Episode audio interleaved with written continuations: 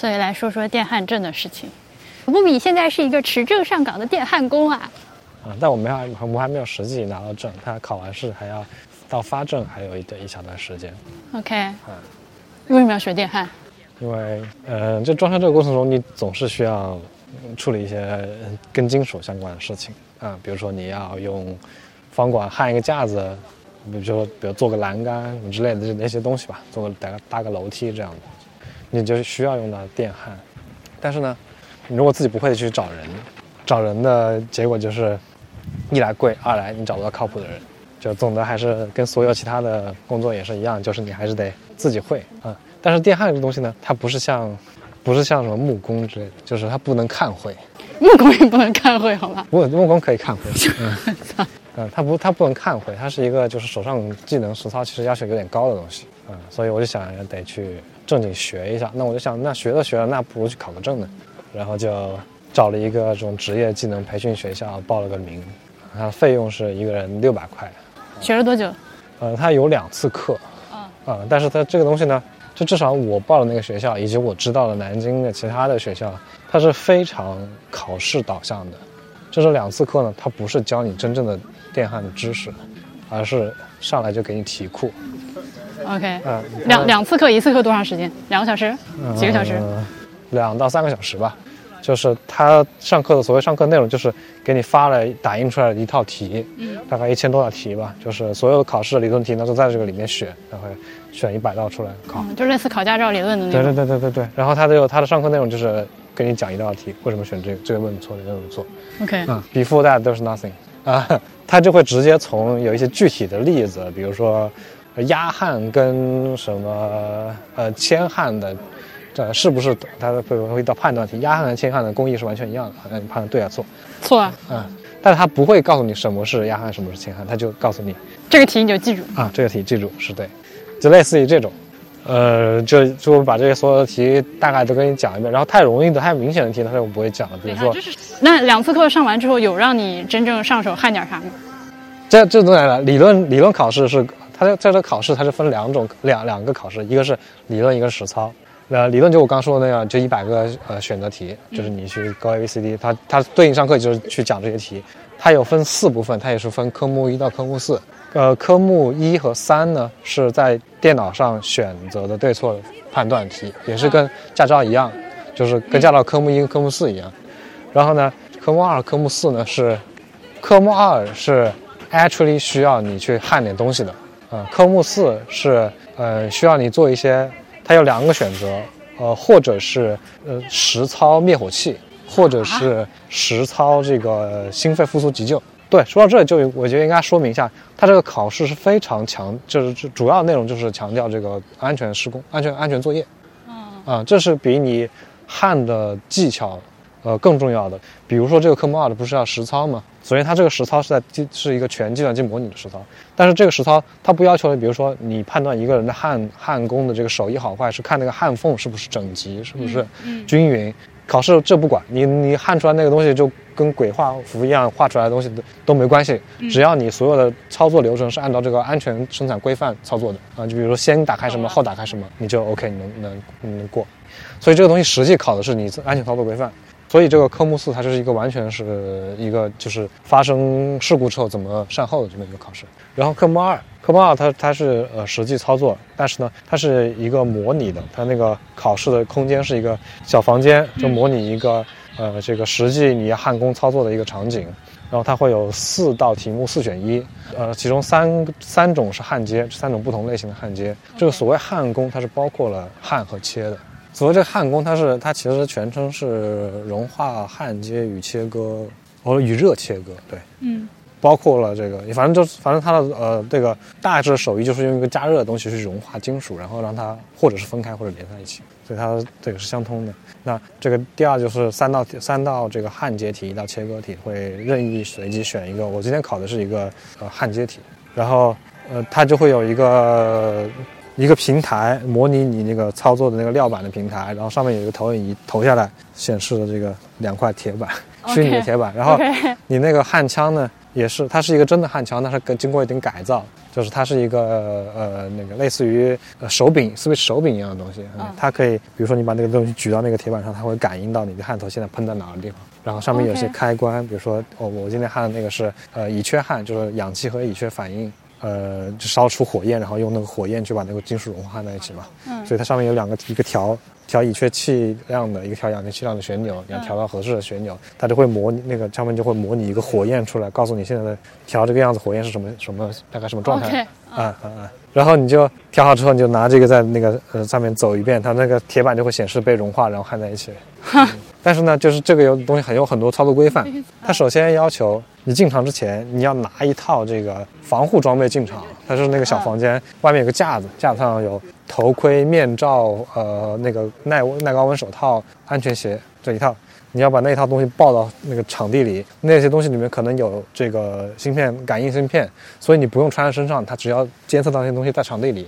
就能算分。然后场地里呢还会放一个类似于装了酒精的壶一样的那种塑料壶。那个东西代表着危险源，就是说你焊的时候要把这些易燃易爆的物品要拿开啊，所以你就第二个考点就是要你要进去之后把这个壶拿到这个那拿到这个小房间之外，然后你就可以开始了。开始之后呢，你就首先要呃去调，你要打开那个气的阀门，它有好几种气嘛，你是根据你不同的考、嗯、考题，所以你要根据你。对对对，那我打断一下，嗯、所以比如说你刚说了一个乙炔、嗯，还有什么其他的？还有呃，还有一个是二氧化碳，二氧化碳保护焊接，还有一个氩弧焊，分别是用二氧化碳气体和用氩气。所以它墙上有几个阀门，二氧化碳阀门、氩气阀门、氧气阀门、乙炔阀门。看你去选选到选到哪道题，然后对对对，你就把相应的打开，然后打开之后就是在你你手上那个焊枪上的那个阀门去调节它们的出气量，然后你再按一下点火，你你就那个模拟的屏幕上你的火焰就已经出现了，然后你再调节那个两个旋钮去调节，把那火焰调节到最大状态，然后你再开始在上面那个铁板虚拟的铁板上画，它就会出现虚拟的焊缝出来。OK。啊，你焊完之后。呃，再把这些所有的，比如说把火灭了，把气关了，嗯、然后你再点胶卷，啊、呃，它就会把你整个这套流程记录下来的流程给你给打一个分，然后就完事了。啊、嗯，对，就是刚刚我说的科目一、三、四加上这个二，就是这是整个是实操考。嗯、那你四选的是哪个？四哦，四不是选的，它是随机分配的。我选的是、嗯、我我的是分配了灭火器，就是它的灭火器也是，就是有点像那种。呃，模拟高尔夫，前面一个投影幕布，然后一个投影上去，嗯、你可以感应你打个高尔夫球，它会在那个上面显示你高尔夫球往那个地方飞、啊。这个也是一个投影，它旁边有个小一个触摸屏电脑，它会告诉你，呃，比如说你输入身份证号，然后点开始，然后投影幕上就会有一个场景，会告诉你，你你的题目是呃这个灭火，然后它就倒计时开始，开始之后上面就会出现一个一团一个可燃物在那烧火，你面前摆了三个灭火器，二氧化碳灭火器，呃，水基灭火器，干粉灭火器。嗯，你要根据那个屏幕上是什么东西着火，嗯，就选相应的灭火器。然后呢，你把那个灭火器摁下那个阀门开始之后，再把那个嘴对着那个屏那个投影幕布，上面就会有一个那种类似打枪游戏的那个准心，啊、哦，那个点点啊，你就移动这个喷嘴，把那个准心对到那个火源的根部，然后再摁一会儿，那火源就灭了，然后你就可以灭了之后，你就可以点胶卷。嗯 okay. 它就会跟跟你这总总个所有行为判断一个分数。它的考点就是你要知道什么东西着火对应的什么灭火器，而且你要要判断你是对哪喷的。懂了，这听起来我也能去考。It should be very easy。是的，但是它就是有很多，就是你要知道这一套东西，你才能去正确的操作。它、嗯、但是其实是很简单的。但是所以你从开始学电焊到现在，就还没有开始电焊过任何东西是吗？对，我还没有电焊过，我没有摸过焊机呢，没有摸过真实的焊机。但我看会了焊机怎么用啊、嗯！我在 YouTube 上视频，已经看了足够多的视频，已经知道电焊机怎么操作了。也会吗？啊、呃，也会。所以这下一步就是手得会。嗯，嗯那所以你就要自己买一个吧。对，焊机很便宜。嗯，就是我打算，因为我原本预计，呃，锵锵他们那个项目上会有一些电焊的工作，嗯，可能也实际上也会有吧。嗯，嗯我就可以，也许就可以应用起来。因为我之前有看到过那种就是焊焊的技术特别好，跟工艺美术一样的那种博主，嗯、就那种抖音、嗯、快手上的博主，我觉得哇哦！嗯、我看他们把那个焊缝，不是手工梗那种、嗯，是那种就是专门搞电焊的那种博主，嗯、他们能把那个焊缝焊到就是超级完美，嗯、就是、嗯、是是，我也我也看过那样的。就这个东西，它只在于还是在于为手熟啊，啊、呃，你要不停的练习。但其实焊的这个东西是挺容易的，因为。就是这个焊接的这个强度它其实是很强的、嗯、就是你一旦是合理的焊上了之后，它基本上你就可以把认为它是一个整体、嗯、对对是的是的、嗯、所以你如果不讲究美观只讲究这个耐能能用的话、嗯、其实新手也能焊出来、嗯、你就保证所有的缝隙都给你填上了，不要有空就可以了、嗯、然后可以看完了磨嘛反正啊、嗯、对，而且现在的焊焊机比较智能，就是你买好相应的焊机买好相应的材料，你按照那个焊机的说明去做，你就不会有一些大的问题。所以你考完试之后的 takeaway 是 takeaway 是就是这些职业教育非常扯淡啊，非常非常扯淡。就是首先它不是一个针对培养，就是你拿了证你并不代表你会电焊、啊、显然现在看来啊，你可以说你 you know nothing about 电焊，那就还是得要师傅带背离，就是理论上说、嗯、就是一般其他的那些你总要找到一个方方式去学习，真正学习这门手艺。这个证其实代表了一个资格，就是说你国家承认你可以去做这个事情了。我的同学们大多数都是已经做了好多年这个事这个事情的人，只是比如说公司要求有一个这个证，比如说要办个什么资质之类的，要求这个从业人员有个证，所以他们再来考。所以那个我记得上第一节课那个老师讲课的老师就说了，我们这个考就是你们千万不要把自己实际的工作经验带到这个考试里来啊，如果你按照自己的经验走，你很可能就会考不过，因为它有些东西是违反这个实际操作规程的。 For example就是比如说开气，比如说气的顺序，就是类似于这种吧、嗯、就是他们实际是怎么开气的，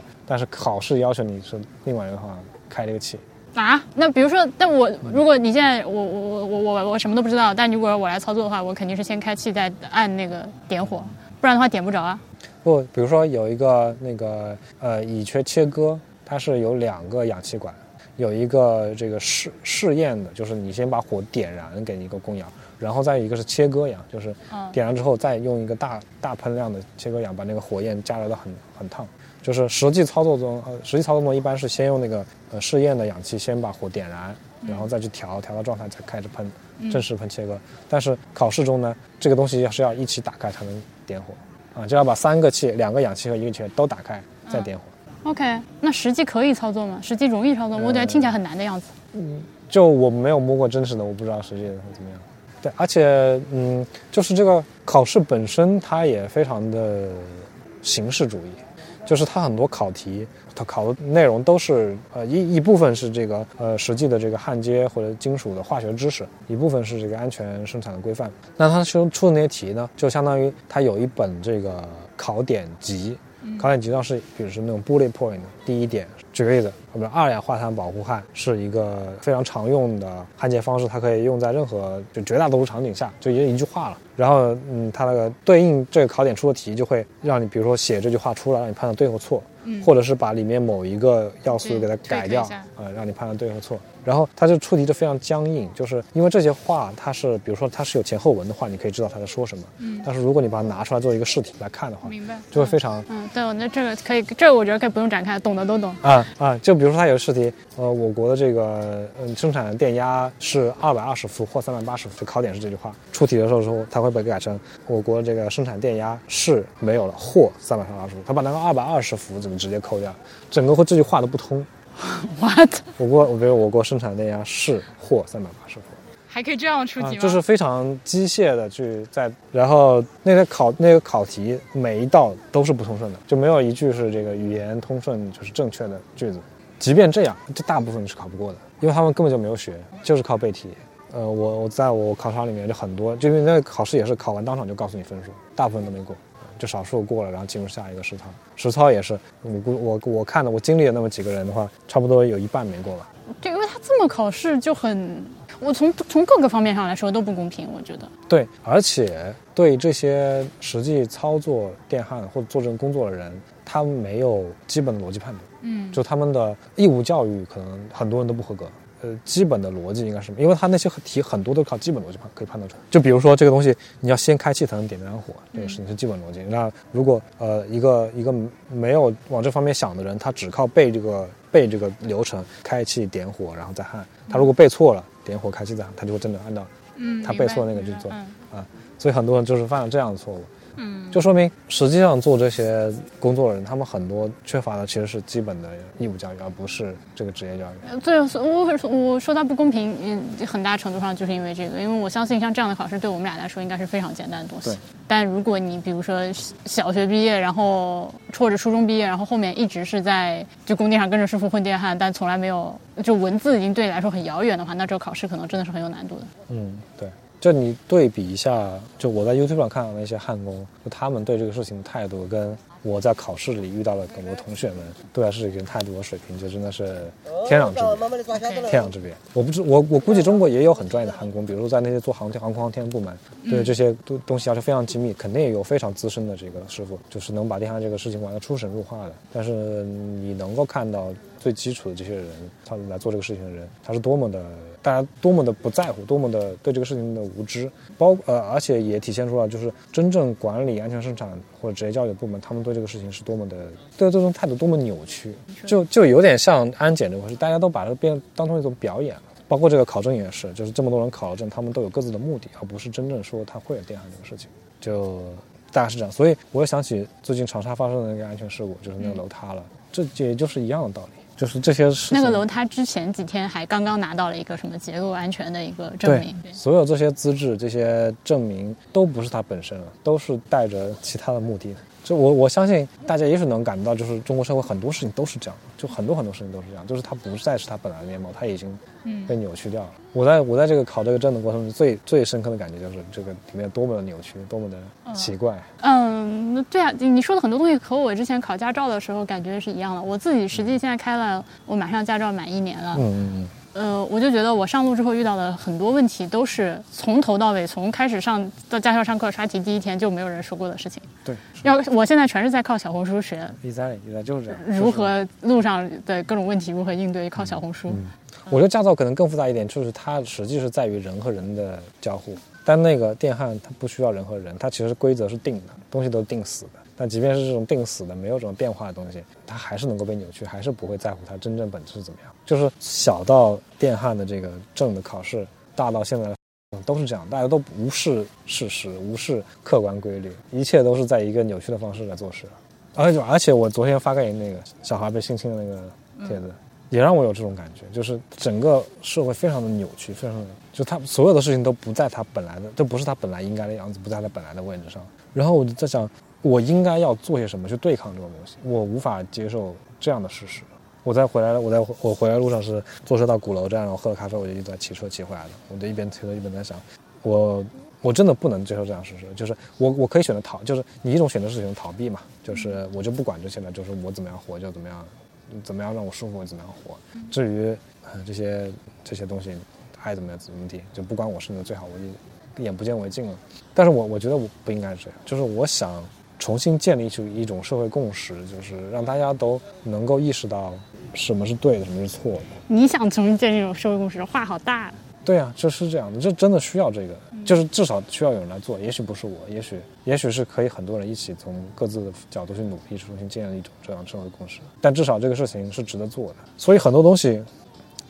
我们也许不应该那么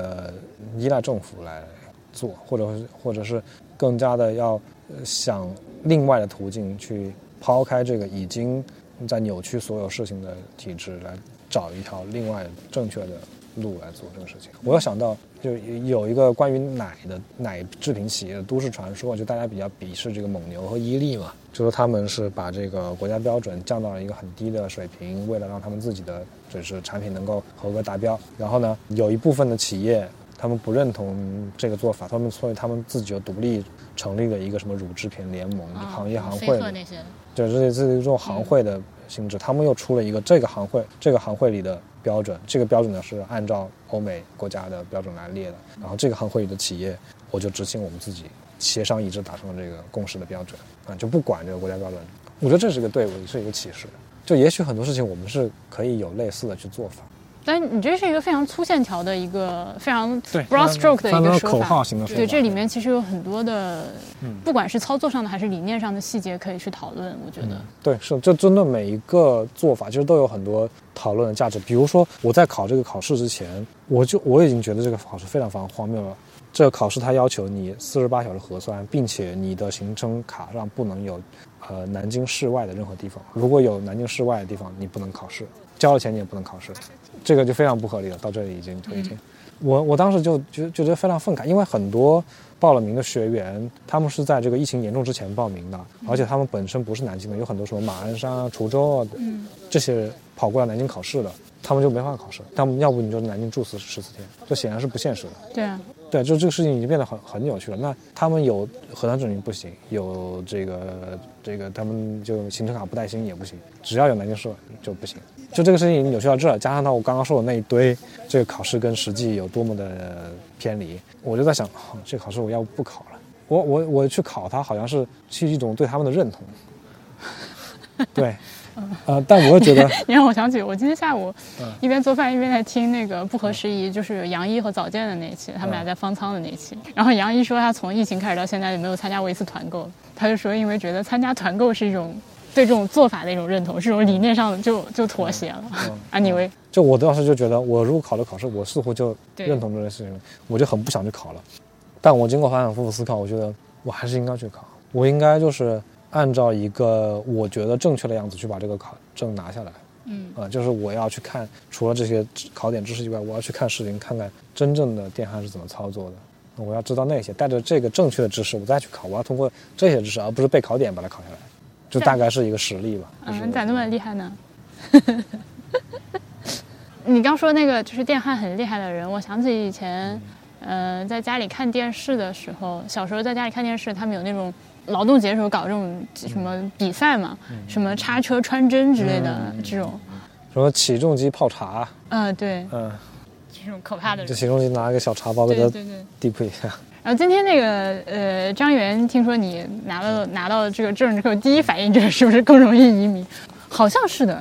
应该是有些国家是的，是的对。我我记得我很久很久之前，就是在我刚用知乎的时候。嗯，知乎当时有一个大 V 叫葛金，你还记得吗？一个女的，嗯嗯、她好像就考过电焊证， okay. 然后她说电焊证就是我呃我我我好像对于就是像这种技术工种移民的便利，就是因为我想不起来了、嗯，我似乎就是从她那个帖子里得知的。Okay. 呃，然后后来实际上我去了加拿大之后，也发现确实是有一些，我记得当时我认识呃一对夫妻，呃他们两个人就是靠去加拿大学汽修。嗯，他们本身都是那个硕士毕业的，就工科的国内正经大学的学历，但是你又已经是 engineer 了。呃，对对，但去了那边为了能留下来移民，然后他们就去学这种汽修之类的，然后最反正最后也成功移民了，就也是个办法。然后好像澳大利亚还有那种就那种全村移民澳大利亚的那种。这个当然都是在网上那种看到，已经早就不不记得细节了。就是，呃，是学什么那种重型机械操作，嗯、然后你就可以相对容易的移民。我这我这会还想继续考这种。对啊对啊，你下一个想考啥？就电工证，低压电工证。倒也不是真的要移民了 ，just saying， 就是我觉得一技多不压身，对，一技傍身总是好的。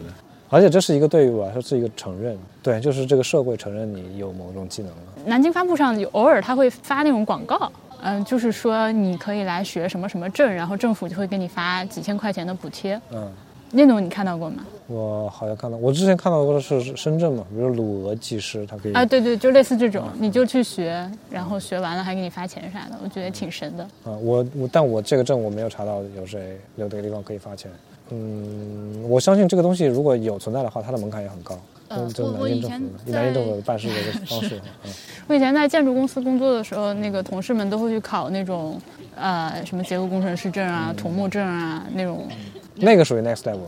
对，那那个就不不像是这个电焊这种搞两天，他们是正儿八经。首先需要你是这个专业。对，而且需要从业经验有很多年。但是他们那个证真是躺着赚钱，你考下来之后挂在一个。一年二十万，我我当时听说他们有这个技能时候，我为什么我当时要学文科？我为什么？那是多年以前的事情。嗯、你学文科，你也可以考一个证，什么注册会计师证啊之类的，这个也可能挂着挂挂名赚钱。但其实这种挂名赚钱也就体现了这个这个事情的扭曲啊、呃，对对，这是很荒谬的。对，就是我我我不想这样做，即便我有一个证，我我真的不愿意这样做，就是它代表着你认同这种扭曲了。还有什么不能播的？但其实，哎，其实像那个话头往不能播的那儿去的时候呢，我就觉得很难接，就是、嗯、我觉得我没有什么好说的。哎，这个这个点就在于，这个点就在于我之前。呃，就我们就几个朋友之间有一个邮件组，就我发起那个邮件组的时候，我就我就讲了这个事情嘛。我之所以发起这个邮件组，就是觉得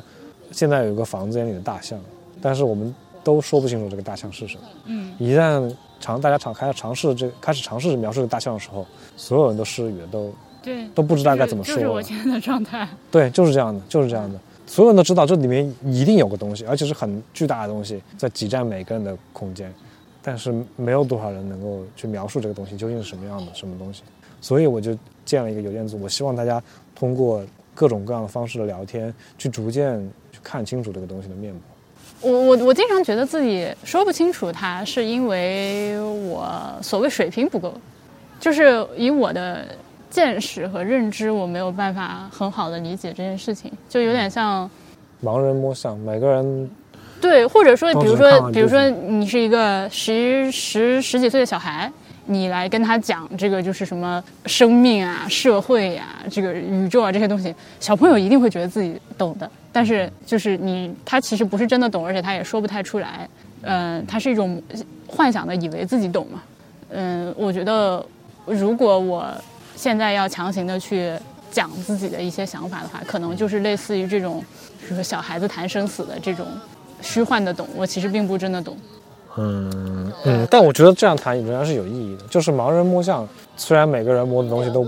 不一样，也不是象的本质，但是它依然是一种 approach。对，我现在的 approach 是不去摸这个象本身。嗯嗯，我可能去锻炼自己其他的一些感官。嗯，我会看看别的东西，做做别的事情。然后我觉得时间长了之后，可能我很老了，也不用很老了，那我老一些之后 I don't know 再过个几十年，因为我现在三十多岁，可能六七十的时候，可能稍微能有一点想法。嗯，这也是在于你已经知道自己是盲人，知道自己在摸一个象的前提，所以你会知道自己摸出来的任何暂时摸出来的任何结果都是不准确的。你说说小孩谈生死这个问题，就是就是小孩作为一个盲人，他在摸象，他觉得。摸到了一个，比如说摸到的象鼻子，他就觉得哦，大象是一个棍棍子，大概类似于这种感觉。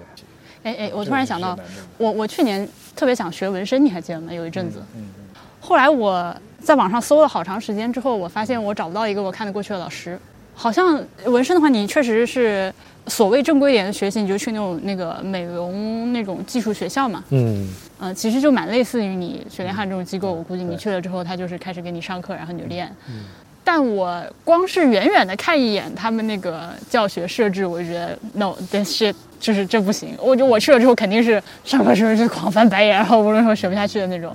那要么呢，你就是找一个找个师傅带，但这我也不知道，就是不得其门而入的感觉。啊，是的，是的。嗯，所以我我总的觉得你学这些东西，比如真正的学的这些东西，其实最普遍最有用的可能还是上 YouTube 或者是 B 站。呃，先用通过这个的方式来入门，呃，然后你再去找到自己。对，因为其实纹身的这所有的工具你都是可以买到的，呃，包括练皮的、练手的那些皮，嗯，呃，或者对他们，他们好像一开始用的是那种硅胶假皮，嗯，然后后面你可以也是买带皮五花肉纹过身再吃，把皮切了再吃。我们回家吧。好啊。哎，我腰疼。你有录音停了不？忘了向大家推荐国际巨星小狗 K K， 我最近又开始玩那个动物森友会，就是 that's how traumatized I am， 已经到了是要跑到这种虚拟小岛上种种花、种种南瓜、土豆的这个程度。Anyway， 一切回到两二零二零。对 ，exactly 啊，我我上一次玩动森就是二零二零年。Anyway， 我就发现这个 K K。他除了自己在动森那个游戏里面专辑很可爱之外，呃，他在 Spotify 上有几张正儿八经的翻唱专辑，就是那种欧美劲歌金曲的电音。那个是粉丝粉丝自制，我说不上来，我不知道是那个粉丝自制的还是怎么样。我觉得有可能是，反正很可爱。他，哎呀，我现在只开了一个麦克风，所以你说话根本搜寻不到，就这样吧。Anyway， 推荐大家去收听欣赏。然后这两天，这两天我跟波比一直在家唱那个。K K 版本的 Dancing Queen 啊。